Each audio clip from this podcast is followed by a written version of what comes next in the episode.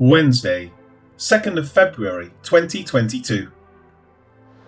And when they had prayed, the place where they were assembled together was shaken, and they were all filled with the Holy Spirit, and they spoke the word of God with boldness.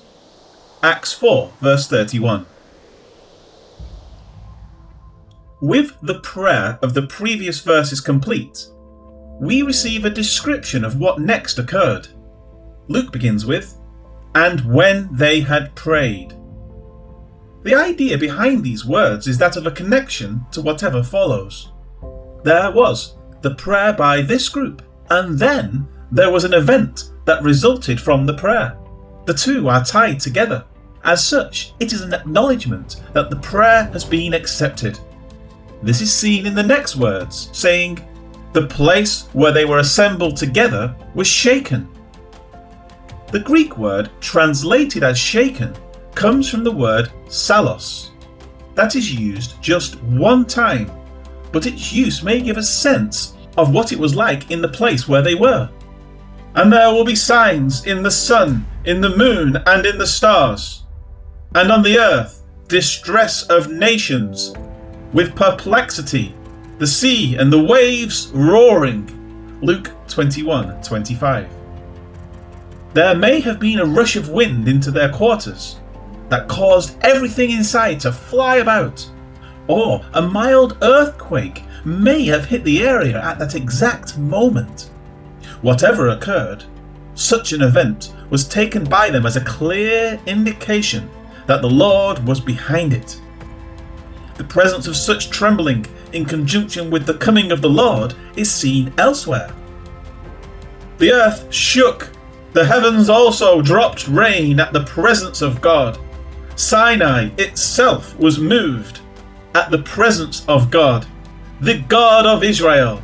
Psalm 68, verse 8. With that understood, Luke next says, And they were all filled with the Holy Spirit. The verb is passive. The prayer and praise to God allowed them to be opened up and filled.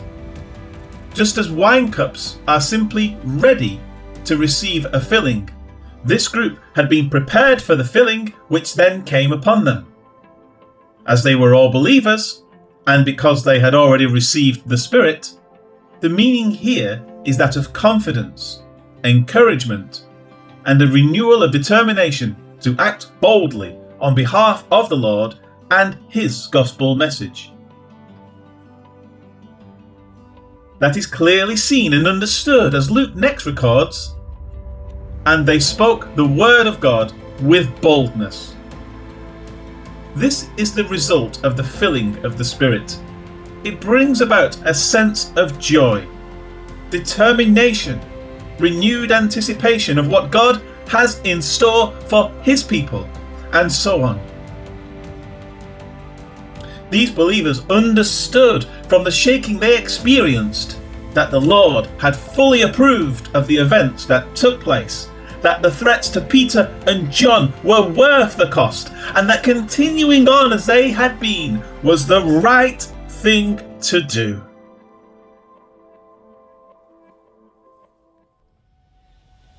Life application. Such passages in Acts are given as a descriptive account of what occurred during the early establishment of the church. They are not to be considered normative for all of the church age, nor do they prescribe anything at all. If we keep reminding ourselves of this, we will find our own walk with the Lord much more grounded. These early believers did not have the New Testament writings, so the Lord worked in a manner that should no longer be expected. When we read the Bible, we should be shaken in our souls at the majesty of what is recorded there. We have no need for outward displays of the Lord's power to confirm we are on the right path. The Word itself reveals the power of God. Let us hold fast to this Word, cherish this Word, and be pleased in our hearts and souls that we have so much more than what the early believers had. We have the Word of God. Let us rejoice in this.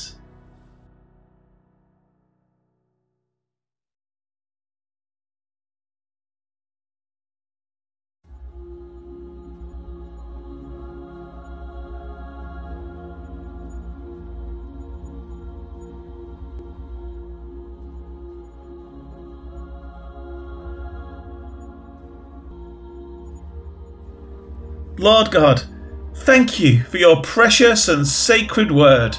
Amen.